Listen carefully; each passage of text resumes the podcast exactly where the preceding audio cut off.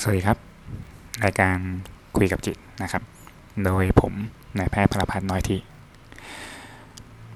สำหรับเทปนี้นะครับก็เป็นเทปที่หนึ่งนะครับวันนี้เราจะคุยกัน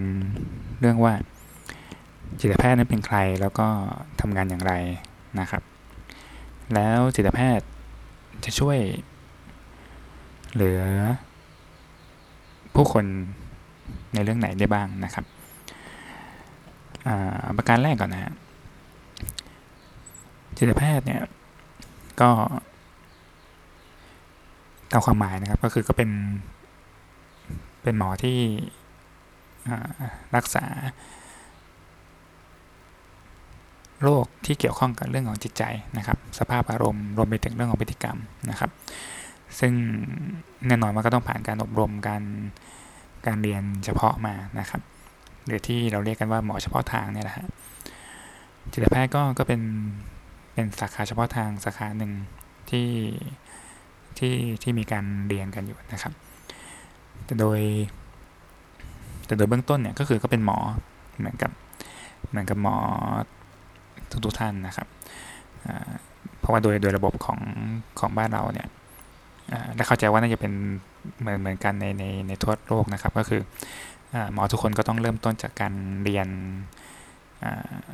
เรียนเนื้อหาทั้งหมดก่อนที่เราเรียกก็เป็นแบบแพทย์ทั่วไปอะไรอย่างเงี้ยนะครับแล้วก็พอจบแล้วหกปีเนี่ยถึงจะไปต่อยอดไปศึกษาเฉพาะทางนะครับก็หลักๆก็ประมาณนี้อันนี้แบบความหมายตรงไปตรงมาไม่ได้มีอะไรซึ่งทีนี้ในการทำงานของของจิตแพทย์นะครับก็ก็จริงๆก็เหมือนกับหมอสาขาอื่นแหละฮะแต่เพียงแต่ว่าก็จำกัดเฉพาะคนไข้ที่เป็นมีปัญหาทางทางเรื่องเรื่องจิตใจเรื่องอารมณ์เรื่องพฤติกรรมพวกนี้นะครับก็ไม่ต่างกับคุณหมอสูที่ก็ดูแลเฉพาะคนท้องอะไรประมาณนี้นะครับแต่ทีนี้ในในทางปฏิบัติเนี่ยจริงเราก็พบว่าไอการพูดถึงว่าคนไข้ที่มีปัญหาเรื่องจิตใจหรือว่าเรื่องอารมณ์เรื่องพฤติกรรมเนี่ยมันก็ค่อนข้างจะคลุมเครือนะครับเพราะว่าคนไข้ที่เป็นโรคอื่นไม่ว่าจะเป็นทั่วๆไปเป็นหวัดปวดหัวปวดท้องหรือว่าจะเป็นโรคมะเร็งโรคไตพวกนี้ในในกลุ่มเหล่านี้ก็มีปัญหาทางเรื่องจิตใจเหมือนกันนะครับเช่นความเครียดเช่นรวมไปถึงเรื่องของว่าร่างกายอ่อนเพลียหรือว่าสภาพจิตใจไม่สดชื่นอะไรแบบนี้นะครับซึ่งมันก็ทำให้เกิดปัญหาอยู่เล็กน้อยนะครับในในการที่ว่าว่าเอ๊ะลักษณะแบบนี้มันเข้าข่ายจิตเวชหรือเปล่านะครับหรือในทางกลับกันนะครับบางครั้งคนไข้ก็มีอาการแบบที่เป็นจิตเวชเลยคือมีอาการในในทางพฤติกรรมนะครับพฤติกรรมทำอะไรแปลกๆหรือว่าหรือมีเพราะอารมณ์ที่ผิดปกติไปจากเดิมนะครับแต่ตรวจไปตรวจมาปรากฏว่าสาเหตุมันเป็นจากโรคอื่นคือหมายถึงว่าเป็นเป็นโรคทางร่างกายบางอย่างที่ว่าเนี่ยถ้าไปรักษาโรคเนี้ยไอ้ภาวะอารมณ์พวกนี้มันก็จะหายไปด้วยนะครับซึ่งอันนี้ก็เป็นเรื่องที่ที่เจอได้นะครับแต่โอเคแต่ทั้งเรื่องนั้นก็ในมันก็ไม่ใช่เรื่องที่ต้องมาในทางปฏิบัติแล้วก็ไม่ได้เป็นเรื่องที่ที่ต้องมาแยกกันขาดว่าเอ๊ะว่าต้องเป็นแบบแบบนี้แบบนั้นเท่านั้นถึงถึงจะมาตรวจกับจิตแพทย์นะครับโดยทั่วไปก็มาตรวจก่อนก็ดีแล้วนะครับแล้วสุดท้ายแล้วต้องไปที่ไหนยังไงเนี่ยหมายถึงว่าการรักษาสุดท้ายต้องไปต้องไปรักษากับแพทย์สาขาไหนอะไรเงี้ยนั่นก็เป็นเป็นเรื่องที่เราก็ค่อยๆว่ากันไปนะครับแต่โดยหลักแล้วจิตแพทย์ก็ทำงานแบบนี้นะครับสำหรับคนที่ไม่เคยพบจิตแพทย์ก็ อาจจะมีภาพหรือหรืออาจจะคิดว่าจิตแพทย์น่าจะคล้ายๆในหนังที่แบบห้องบรรยากาศแบบดูแบบจะเรียกว่าไงดูมันรูๆหน่อยอะไรอย่างเงี้ยนะแบบมีโซฟามีอะไรอย่างเงี้ยครับแต่ในความเป็นจริงก็คือห้องตรวจของจิตแพทย์ก็เหมือนห้องตรวจห้องตรวจของของแพทย์คนอื่นเลยครับแต่จะต้องการความความสงบความเป็นส่วนตัวมากสักเล็กน้อยอันนี้เพื่อเพื่อความเพื่อเพื่อความเพื่อความสบายหรือว่าเพื่อความสะดวกในในการในการตรวจนะครับซึ่งจริงๆซึ่งจริงๆอันนี้มันมันก็จะบอกว่าเป็นสิ่งที่จิตแพทย์ต้องการมากกว่าหมอสาขาอื่นมันก็จริงๆก็พูดอย่างนี้ก็ไม่ถูกซะทีเดียวเพราะว่าหมอสาขาอื่นเองก็เขาก็ต้องการเหมือนกันฮะแต่ว่าต้องการให้ห้องตรวจหรือว่าการการตรวจของไข้เนี่ยเป็นไปอย่างสงบแล้วเป็นส่วนตัวอะไรเนี่ยครับแต่ว่าโดยในบริบทของประเทศเราในโรงพยาบาลของรัฐหลายที่ก็อาจจะเรื่องอาจจะยังไม่สามารถจัดสรรเวลาหรือว่าจัดสรรสถานที่ได้ได้ได้เหมาะสมจริงๆนะฮะทีนี้ก็อาจจะมีคำถามหนึ่งที่ที่อาจจะยังไม่รู้หรือว่าหรืออาจจะยังไม่แน่ใจว่า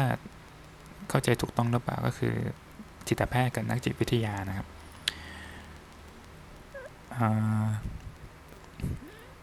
อย่างง่ายๆเลยก็คือว่าอาชีพโดยพื้นฐานในคนละแบบกันเลยนะครับจิตแพทย์ก็อย่างที่บอกเป็นหมอนะครับนักจิตวิทยาก็ก็เป็นนักจิตวิทยาก็คือก็ก็เป็นคนที่เขามีความรู้ทางทางด้านจิตวิทยานะครับจะสังเกตว่ามันมีอยู่สองคำก็คือคำว่าจิตวิทยากับจิตเวชนะครับจิตเวชเนี่ยก็คือเป็นมันมีคำว่าเวชนะฮะ ก, ก็คือมันมันหมายถึงคำว่าเวชอะไรก็ตามก็คือมันก็เกี่ยวข้องกับทางการแพทย์นะครับเพราะงั้นก็คือหมายถึงว่าจิตเวชเนี่ยก็คือเป็นเรื่องของการรักษาโรคทางจิตเวชนะครับทางจิตใจทางอารมณ์อะไรพวกนั้นนะครับจิตวิทยาเนี่ยมันเป็นความรู้นะครับซึ่งแรกเริ่มนำทีมันก็มันก็เป็นพื้นฐานให้กับโรคให้กับความรู้ทางจิตเวชนั่นแหละคือสมัยก่อนเนี่ยเราก็ไม่รู้ว่าพฤติกรรมหรือว่าหรืออาการบางอย่างนี่มันเป็นจากอะไรเขาก็ค่อยๆศึกษามานะครับสมัยก่อนก็อาจจะคิดว่าเป็นเรื่องของของปมหรือในวัยเด็กหรือว่าเป็นเรื่องของอะไรอะเรื่องของจิตใจที่มันกระทบกระเทือนอะไรก็ว่าไปนะครับแต่ในยุคนี้มันก็ความรู้ก็มากขึ้นหลายๆอย่างแล้วก็พบว่าเออมันคือโรคมันคืออาการที่มันผิดปกติในระดับสมองหรือว่าหรือมันมีลักษณะที่ซ้ำๆเจอบ่อยๆจนกระทั่งระบุได้เป็นโรคอะไรอย่างนี้นะครับมันก็แยกไปเป็นจิตเวชแต่ความรู้ทางจิตจิตวิทยาก็ยังอยู่เขาก็ยังมีการเรียนการการศึกษากันอยู่ต่อมานะครับซึ่งนักจิตวิทยาเนี่ยจริงๆก็ก็ต้องว่ากันอีกว่าเออนักจิตวิทยาเนี่ยเป็นนักจิตวิทยาสาขาไหนนะครับเพราะว่าในในสายของจิตวิทยาเองมันก็สามารถเอาไปใช้ได้ได้หลายได้หลายสาขาได้หลายงานนะครับไม่ว่าจะเป็นจิตวิทยาการศึกษาจิตวิทยาการตลาดหรือว่าหรือจิตวิทยาสื่ออะไรพวกนี้ครับนี่ก็ว่ากันไปนะครับแต่ที่เกี่ยวข้องกับกับทางการแพทย์หรือทางโรงพยาบาลเราก็เราจะเรียกว่าเป็นจิตวิทยาคลินิกนะครับนักจิตวิทยาคลินิกเนี่ยก็เขาไว้ทำงานเขาเรียกทำงานสนับสนุนนะครับก็ช่วยเหลือแพทย์ในการประเมินในการวินิจฉัยรวมไปถึงว่าให้การปรึกษาหรือว่าหรืออาจจะมีการทำบำบัดในคนไข้เฉพาะรายเลยนะครับซึ่งซึ่งการทำบำบัดจริงๆก็ต้องมีการไปไปเรียนไปศึกษาต่ออีกอีกอีกชั้นหนึ่งนอกเหนือไปจากที่ที่เรียนมาตามปกตินะครับเพราะงั้นงานก็ก็คนละแบบกันนะครับแล้วก็เป็นงานที่ต้องเรียกว่าช่วยเหลือสนับสนุนกันมากกว่ามากมากกว่าที่ว่าใครทำมากทำน้อยกว่ากันอะไรอย่างนี้นะครับ ทีนี้จิตแพทย์ในยุคปัจจุบันเนี่ยคือก็จริงอย่างที่หลายๆคนก็น่าจะรู้สึกอยู่ว่าโรคทางจิตเวชเนี่ยมันก็เป็นปัญหามากขึ้นเรื่อยๆนะครับทั้งในแง่ของการซึ่งซึ่งอาจจะมาจากว่าเออมันคนก็รับรู้มากขึ้นนะครับว่ามันมีโรคแบบนี้มีโรคซึมเศร้ามีอะไรอย่างเงี้ยนะครับแล้วก็หลายๆคนอาจจะรู้สึกว่าเออมันใกล้ตัวขึ้นเพราะว่าคนรู้จักก็เป็นคนรู้จักอีกคนก็ไปหาหมออะไรพวกเนี้ยหรือแม้กระทั่งตัวเองก็จะเริ่มมีอาการบางอย่างที่ชวนให้สงสัยนะครับเพราะงั้นก็อาจจะเกิดข้อสงสัยว่าเอ๊ะแล้วจิตแพทย์จะช่วยได้แค่ไหนยังไงนะครับเอ่อเอาเอาเป็นหลักสำคัญก่อนนะครับคือว่ากันตามว่ากันตามหลายๆบทบาทหน้าที่แล้วก็ความรู้ของจิตแพทย์เนี่ยมันก็จำกัดเฉพาะอยู่ในส่วนของการฝากโรคนะครับอันนี้ก็พูดกันตรงไปตรงมาว่ามันก็เป็นเรื่องของของหมอที่รักษาโรคนะครับเพราะงั้นสมมุติว่ามีคนไข้มาปรึกษาแล้วก็หมอเนี่ยจิตแพทย์เนี่ยเขาก็จะประเมินว่าเอ๊ะคนนี้เป็นโรคอะไรนะครับก็จะสอบถามข้อมูลต่างๆนานาแล้วก็ค่อยมาสรุปว่าอ๋อโอเคคนนี้มีอาการแบบนี้แบบนี้เข้าได้กับโรคนี้นะครับแล้วก็ให้การรักษาตามที่ได้ศึกษามาว่าโอเคโรคนี้มันต้องใช้ยาตัวนั้นตัวนี้นะครับแต่จริงแล้วเนี่ยก็อย่างที่เราก็น่าจะพอรู้นะหรือนึกกันได้แล้วว่าปัญหาด้านจิตใจเนี่ยหลายๆครั้งมันก็อธิบายด้วยโรคอย่างเดียวไม่ได้นะครับเช่นปัญหาของบางคนที่เป็นปัญหาชีวิตที่ที่ชัดเจนแบบมันเกิดขึ้นเช่นสูญเสียคนที่รักหรือว่าหรือมีปัญหาทางเศรษฐกิจอะไรพวกนี้นะครับแล้วก็เกิดความเครียดนอนไม่หลับแล้วก็อาจจะเศร้าหรืออะไรก็ว่ากันไปเอ๊ะปัญหาพวกนี้นี่จิตแพทย์ช่วยได้หรือเปล่านะครับอันนี้ก็อาจจะเป็นเป็นที่มาส่วนหนึ่งด้วยว่าทำให้หลายๆคนอาจจะ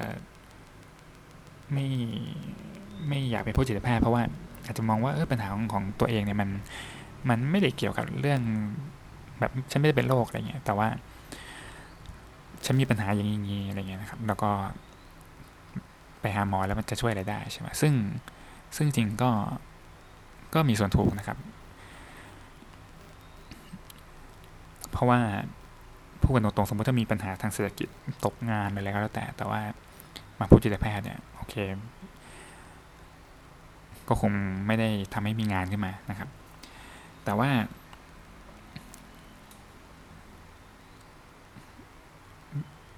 เราก็จะเราก็แนะนำว่าก็ควรมาพบแพทย์อยู่ดีนะครับถามว่าทำไมเพราะว่า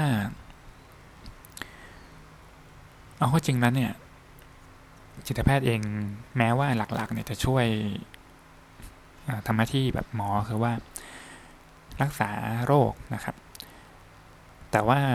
ปัญหาทางจิตเวชจริงมันมันก็กว้างกว่านั้นนะครับแม้กระทั่งความเครียดหรือหรือแม้แต่เรื่องที่ว่าเนี่ยก็เห็นอยู่ๆว่าว่ามันมีต้นเหตุจากเรื่องอะไรเนี่ยจิตแพทย์เองอาจจะไม่ได้เป็นเป็นคนที่ไปแก้ปัญหาตรงนั้นได้นะครับแต่ว่าอาจจะเป็นส่วนหนึ่งของของกระบวนการในการที่พยายามจะแก้ปัญหานะครับ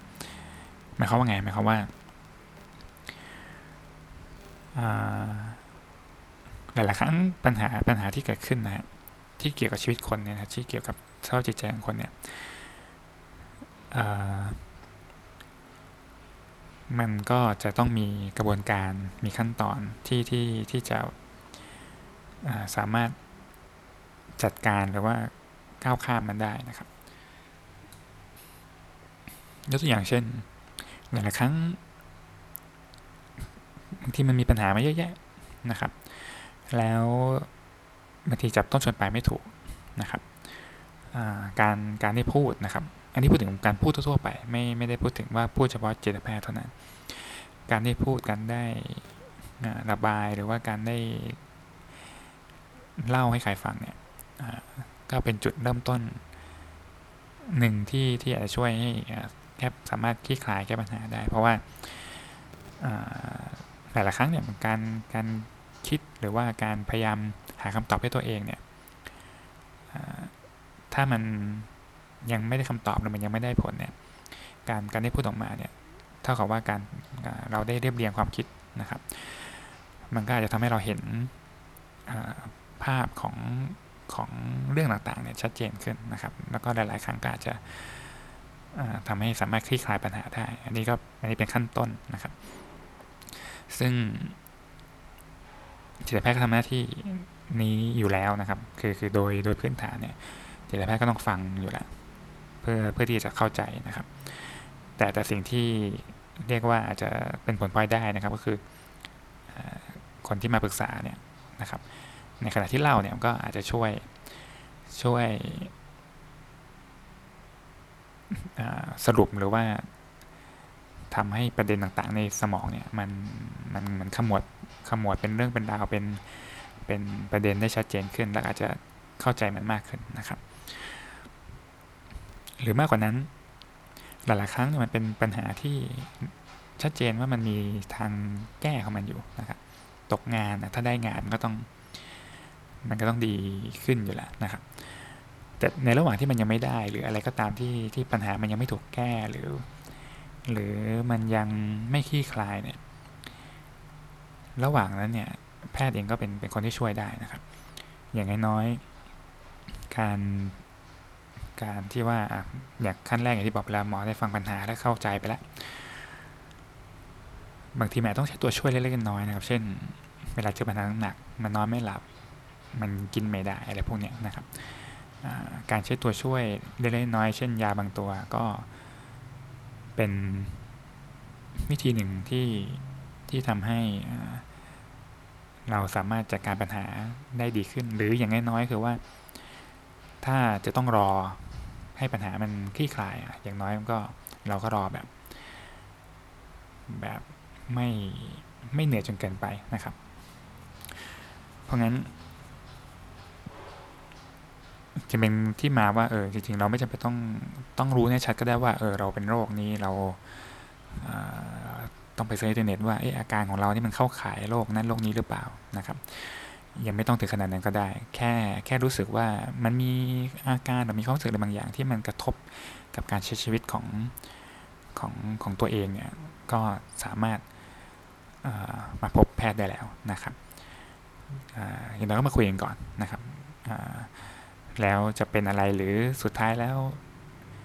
จะเลือกการจะเลือกรักษาด้วยการกินยาหรือไม่ก็ตามก็อันนั้นเป็นเรื่องที่ที่เอาไว้ตัดสินใจอีกทีก็ได้นะครับและยังไม่รวมถึงว่าหลายๆครั้งเนี่ยมันเรียกว่าคือต้องเข้าใจว่าไอ้สมองของเราเนี่ยหรือความคิดความรู้สึกของเราเนี่ยมันมันก็เต็มมันมันมีประสบการณ์มันมีอะไรหลายอย่างที่ที่จะเป็นตัวบอกเราว่าเอ๊ะเราควรทำหรือไม่ควรทำอะไรและยิ่งถ้าถ้าเป็นคนที่ไม่มีประสบการณ์ไม่เคยพบจิตแพทย์มาก่อนหรือหรืออาจจะมีภาพจำว่าแบบเอ๊ะคนไปเจอจิตแพทย์ต้องเป็นอย่างนั้นอย่างนี้อะไรอย่างเงี้ยแบบสติไม่ดีหรือเรียกกันง่ายๆแบบเป็นคนบ้าอะไรพวกนี้โรคจิตอะไรเงี้ยครับก็อาจจะเผลอคิดไปว่าเอ้ยในเมื่อเราไม่ได้เป็นโรคจิตไม่ได้บ้าไม่ได้เป็นแบบนั้นไม่ได้เป็นแบบอย่างที่ภาพที่เราที่เรามองเห็นเนี่ยหรือเราเป็นภาพจำของเราเนี่ยเราก็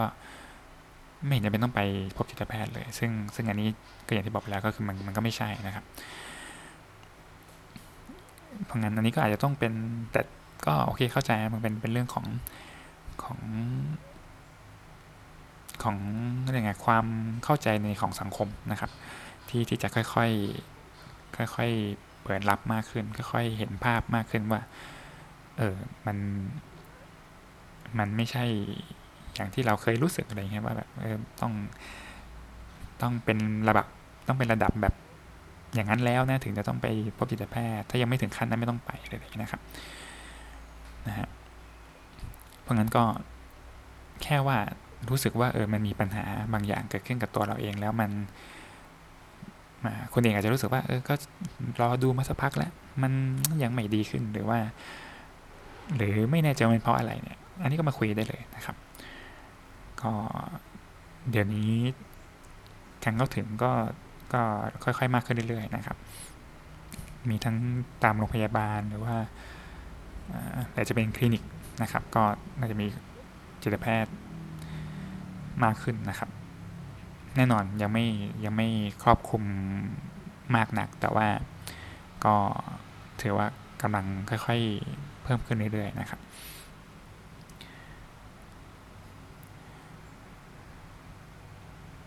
ครับเพราะงั้นก็สรุปในเทปนี้นะครับก็อยากให้มองแบบนี้นะครับว่าจริงๆไอ้เรื่องของจิตใจหรือเรื่องอะไรพวกเนี้ยถ้าเรามองแบบอันนี้อาจจะมองแบบเหมือนทางการแพทย์นิดนึงนะครับมันก็เหมือนเป็นอวัยวะอ่าเป็นอวัยวะอันหนึ่งนะครับเหมือนถ้าหัวใจมีปัญหานะครับเราก็คงต้องมาหาหมอหัวใจใช่ไหมเลยเลยอย่างน้อยมาหาหมอสักคนนะครับที่ให้เขาดูว่าเอ๊ะหัวใจเราผิดปกติหรือเปล่าท้องหรือว่าแขนขาเราผิดปกติเนี่ยเราก็คงต้องมาหาหมอสักคนหนึ่งเพื่อเพื่อเพื่อที่จะตรวจเพื่อที่จะบอกว่ามันเป็นอะไรนะครับแล้วก็ต้องรักษาอย่างไงเช่นเดียวกันจิตใจความรู้สึกความคิดเนี่ยในแง่นี้มันก็เหมือนเป็นอวัยวะอันหนึ่งนะครับในเมื่อมันมีความผิดปกติอะไรบางอย่างมันก็อาจจะต้องการการดูแลการช่วยเหลือนะครับซึ่งอันนี้ผมเชื่อว่าทุกคนเองพยายามดูแลจิตใจตัวเองอยู่แล้วนะครับไม่มีใครที่แบบอยากจะเป็นทุกข์หรือว่าหรือตั้งใจให้ให้ตัวเองเป็นทุกข์อะไรอย่างเงี้ยนะฮะหรือหรือจะแบบอยู่แบบเศร้าๆอะไรไปเรื่อยๆเนี่ยคงคงคือเชื่อว่าไม่ไม่ไม่ได้มีใครอยากจะเป็นอย่างนั้นอยู่แล้วนะครับแล้วก็เชื่อว่าทุกคนพอมีปัญหาแล้วก็อยากจะดีขึ้นอยากจะแก้ปัญหาได้ด้วยตัวเองนะครับแต่ว่าถ้ามันถึงจุดที่ไม่รู้จะทำยังไงหรือหรือหรือคิดว่าเออเราใช้เวลากับมันมาพอสมควรนะครับก็จิตแพทย์ก็เป็นทางหนึ่งที่ที่อย่างน้อยๆก็อาจจะสามารถช่วยเหลือได้นะครับไม่ทางใดก็ทางหนึ่งเราจะพบว่าเออจริงๆปัญหาที่เกิดขึ้นหรืออาการที่เกิดขึ้นกับกับกับตัวกับตัวคุณนั้นอาจจะแก้ได้ง่ายมากเลยแค่กินยานะหลายๆครั้งมันเป็นอย่างนั้นนะครับหลายๆครั้งก็อาจจะต้องใช้ทั้งยาใช้ทั้งการพูดคุยนะครับหรือบางครั้งมันก็จะเป็นแค่เรื่องว่าเออเป็นเรื่องปกติก็ได้แต่เพียงแต่โอเคอย่างน้อยมาคุยกันเพื่อให้รู้ว่าเออสิ่งที่มันเกิดขึ้นกับคุณเนี่ยมันไม่ได้ผิดไปจากสังคมหรืออะไรอย่างนี้นะครับก็ฝากไว้เท่านี้นะครับสำหรับในตอนนี้นะครับก็ตอนถัดไปก็จะลองหาเรื่องต่างๆที่ที่คิดว่าเป็นเป็นเรื่องที่น่าจะสนใจกันนะครับก็เดี๋ยวรอฟังในตอนต่อๆไปนะครับสำหรับตอนนี้ก็สวัสดีครับ